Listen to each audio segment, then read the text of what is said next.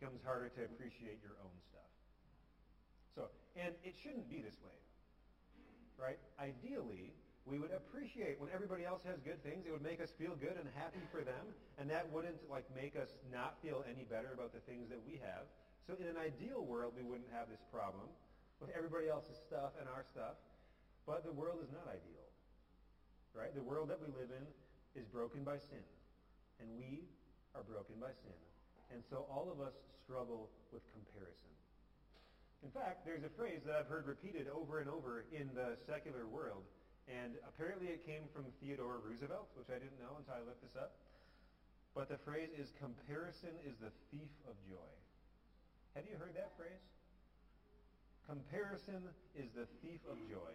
As soon as we start looking at everybody else's stuff, it becomes very hard to feel joy about our own stuff. So we could spend a long time talking about comparison. And we haven't even touched social media. Like we could talk about this for a very long time. How does comparison affect our mental health? How does comparison affect our emotional health? But today in Psalm 73, we're going to talk about how comparison can affect our spiritual health. So, Psalm 73 was written by a man named Asaph. Who was Asaph? He's probably not one of the main Bible characters that you learned about in Sunday school. And we really don't know that much about Asaph. We know he lived at King David's time, so about 3,000 years ago. We know he was an ancient singer-songwriter. So when they dedicated the temple in the, in the years of Solomon, Asaph got to have a solo. He must have had a pretty good voice. Um, he also composed 12 of the psalms that are in the Bible. Aside from that, we don't know much about Asaph's life. But from his psalms, we do get a look into his heart. And in Psalm 73, Asaph's heart is deeply troubled. And here's what he says. Surely God is good to Israel, to those who are pure in heart. But as for me, my feet had almost slipped. I had nearly lost my foothold. For I envied the arrogant when I saw the prosperity of the wicked. They have no struggles. Their bodies are healthy and strong. They are free from common human burdens. They are not plagued by human ills. Therefore, pride is their necklace. They clothe themselves with violence. Their mouths lay claim to heaven. Their tongues take possession of the earth. And this is what the wicked are like, says Asaph. Always free of care, they go on just amassing wealth. Meanwhile, all day long I have been afflicted. Every morning just brings new punishments. So you get Asaph's complaint? He's saying quite simply that people who are trying to follow God in this life and hold on to our faith, those people don't seem to get anything out of it. And meanwhile, the people who hate God and curse God and hurt and abuse other people, they seem to be dominating. They seem to be flourishing and having a grand old time in the world. So Asaph is really upset about this, and it makes you wonder, like, what things do you think he's seeing in his own society that are troubling him so much? Is it corrupt government? like judges and officials that are taking bribes and playing favorites and no one is holding them accountable at all? Is it maybe corruption in his own city, in his own neighborhood, where he sees the rich oppressing the poor, the violent attacking the weak, and nobody seems to be held accountable for anything?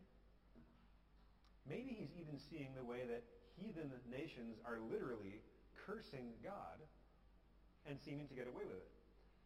At the time of Asaph, the main enemy of the Israelites was the Philistines. Does that ring a bell? You remember like King David fighting against the Philistines?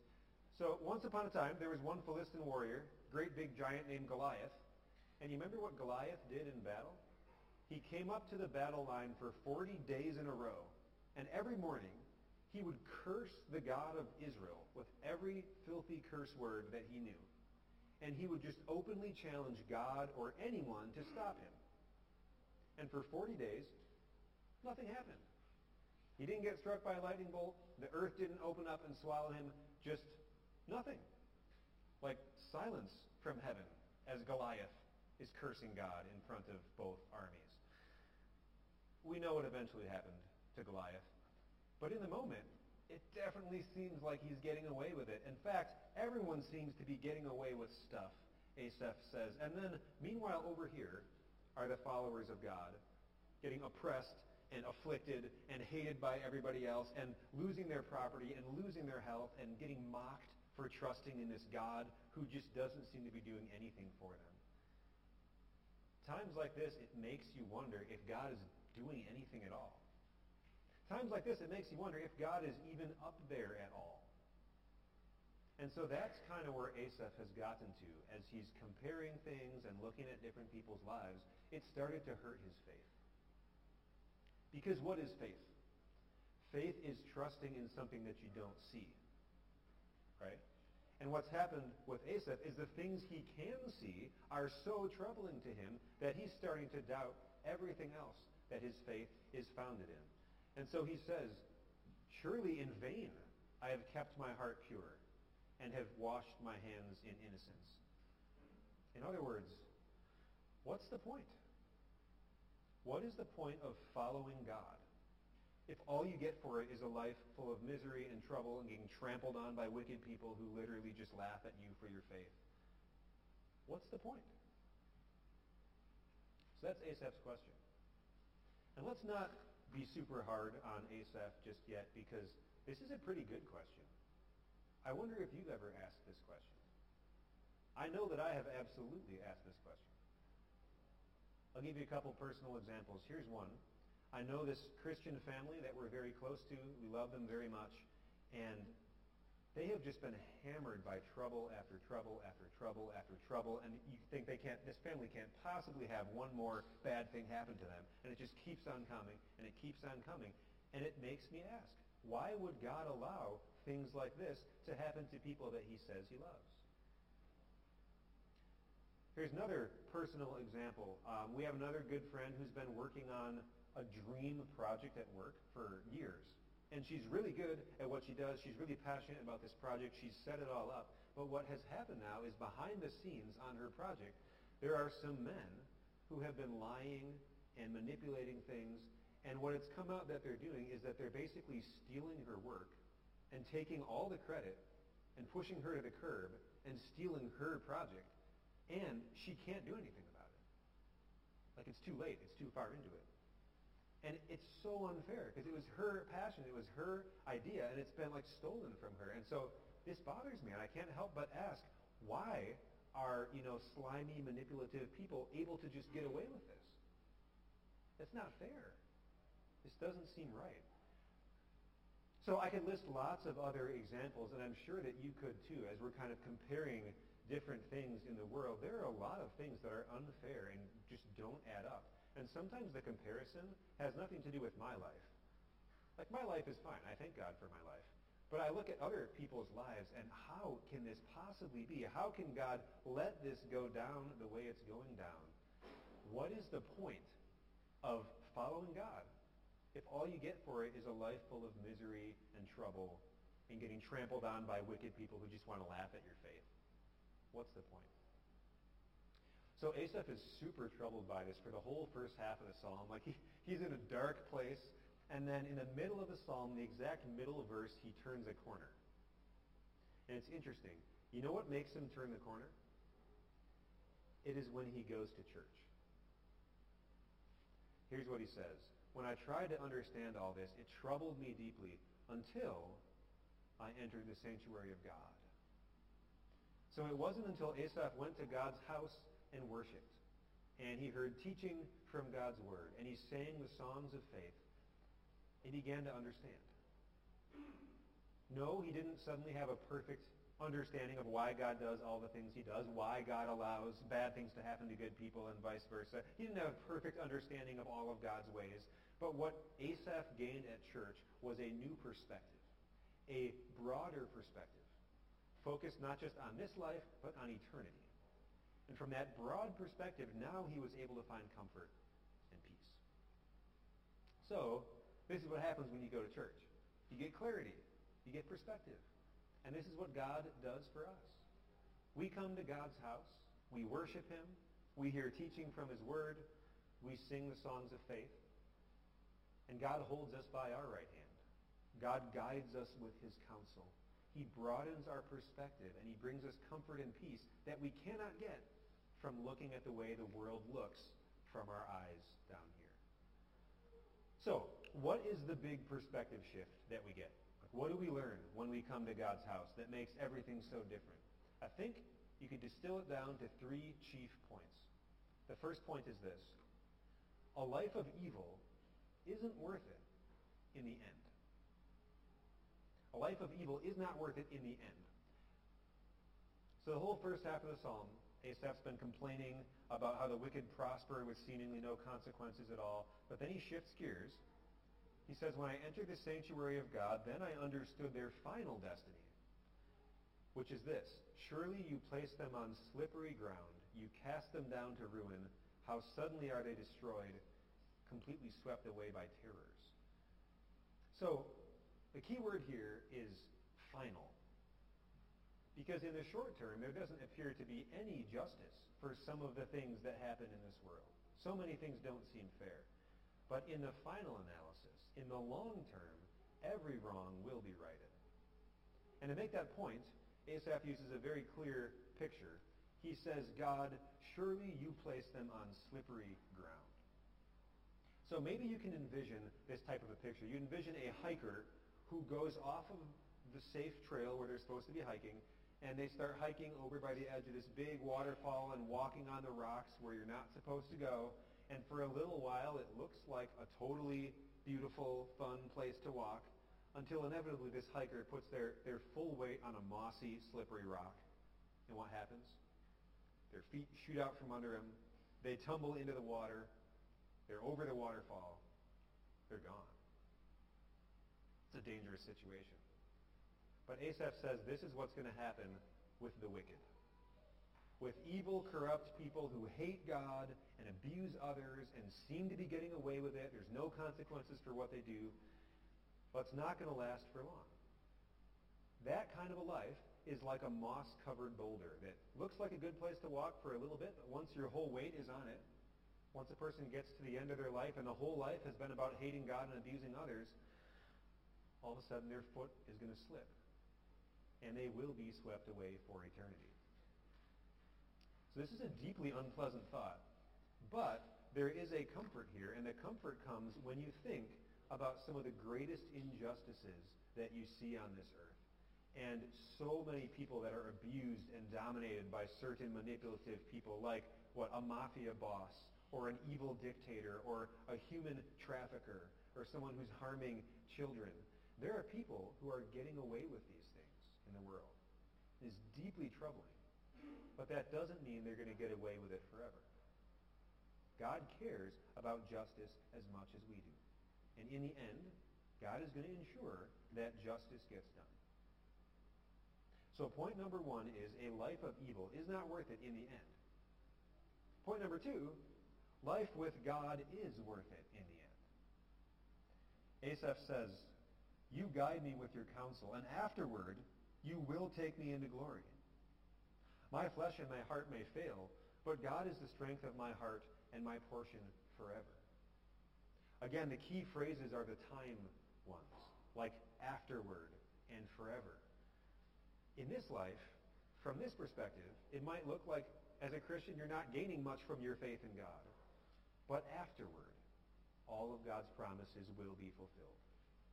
He will rescue us from pain and suffering. He will take us into glory and we will get that eternal treasure that lasts forever. Now, how do we know? Right? Because we can't see it.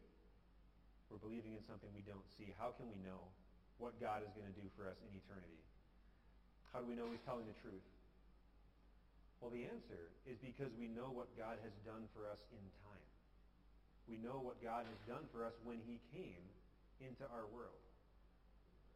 There's a phrase in these verses. It comes from verse 25. And I want to do an exercise this morning. I want you to imagine this phrase. Imagine that God is the one speaking this phrase, and he's saying it to you. The phrase is this. Earth has nothing I desire besides you. Make God the speaker and put your name in that. Right? Tiv, Deb, Peter, earth has nothing I desire besides you. That's what God says. That's how God feels about you. And if you doubt that, just think about Jesus' life on earth and what he did. Remember when Jesus was tempted in the wilderness? The devil gave him different temptations, and one of them, the devil sat him down and showed him all the kingdoms of the world with all their treasure and all their splendor. And the devil said to Jesus, I will give you all of this if you will just bow down and worship me. But Jesus said no. And that's because he's evaluating the value of all that treasure against you. And Jesus concludes he would rather have you in heaven with him than have all the treasure in the world. Isn't that amazing? So Jesus says no to that temptation so he can have you in heaven with him. Same thing happened when Jesus was dying on the cross. Remember how people walked by and they mocked Jesus and they said, if you're really the Son of God, why don't you come down from that cross and save yourself? And Jesus could have done it. He could have come down from the cross and saved himself. But he's evaluating the value. And Jesus decided he would rather have you in heaven with him than put an end even to the terrible suffering that was happening to him on the cross. So over and over again, and really every day, there were times when Jesus could have opted out of his perfect life in your place, of his perfect death on the cross for your sins. But he didn't, because he values you more than anything else in the world. Earth has nothing he desires besides you. It is amazing when you think of the God of the universe thinking of you like that, valuing you so highly that he's going to make you outlive the earth. Right? One day, as we said, everything in this world is going to be destroyed. But you're not going to be destroyed. Because you are a child of God. You are God's treasure. And he's going to have you with him in heaven forever. Knowing that God looks at you like that, it makes you look at your whole world differently. And it makes you value things in your world differently. And that's the last point of this psalm. Life with God gives us a whole new value system. So now we can read these same verses, and instead of having God say these words, now we can imagine ourselves saying these words, along with Asaph, the psalm writer, saying now to God, Whom have I in heaven but you? And on earth, there is nothing I desire, God, besides you. My flesh and my heart may fail, but God is the strength of my heart and my portion forever. So the whole point this psalm is making for us, right, is it's clarifying which things are most valuable. And the things that are actually most valuable are the things that last the longest. Money and popularity and success and health, all of these things are blessings from God. All of these things are fun when you've got them, but none of these things last forever. God's love, God's forgiveness, God's promises, these are things that you may not see doing something right now on your day-to-day basis when your health is bad and when your finances are bad and when other things seem so bad. But God's love and forgiveness and promises are eternal. And so this is like a worldview statement that Asaph puts at the end of this psalm. It's like a theme for our life. My flesh and my heart may fail. Eventually they will. My earthly stuff may go away. Eventually it will. But God is the strength of my heart, and he is my portion forever. From the broad eternal perspective, God is really the only thing that we need. So that's the perspective shift that we get when we come into God's house. Now what happens when we go out of God's house? We go back to our homes, our jobs, our lives for the rest of the week. Well, what happens is that we now find ourselves making a different kind of comparison. Because comparison is inevitable. We would love to say, I, don't, I never see what anyone else is doing. I'm only focused on my life. I'm not going to compare. But it's impossible. It's impossible for us to not look at our life and other people's lives and notice that things are different. Not everybody's life is the same. We have different stuff. We have different blessings. We have different challenges. And yet God's word shows us where true value lies. God's word shows us that by being connected to his family through faith in Jesus, we are connected to the greatest treasure that a person could ever have in this world, even if our bank account is at zero.